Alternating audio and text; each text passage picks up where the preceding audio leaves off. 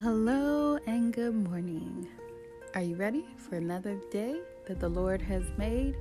Good, me too. First, let us give thanks to God. Thank you, God, for this day.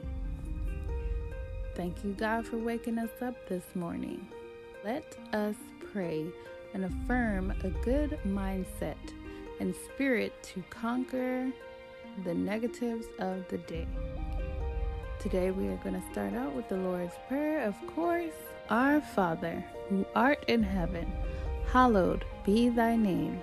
Thy kingdom come, thy will be done, on earth as it is in heaven.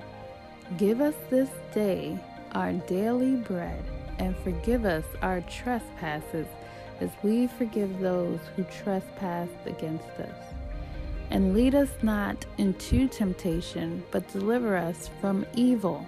For thine is the kingdom, and the power, and the glory, forever and ever. Amen. And today's scripture affirmation is Luke 22, verse 31 through 32. Simon, Simon, Satan has asked to sift all of you as wheat. But I have prayed for you, Simon, that your faith may not fail, and when you have turned back, that you strengthen your brothers. Don't forget who's praying for you. Thank you, Jesus. Hope you have a lovely day, and remember to keep your trust in the Lord.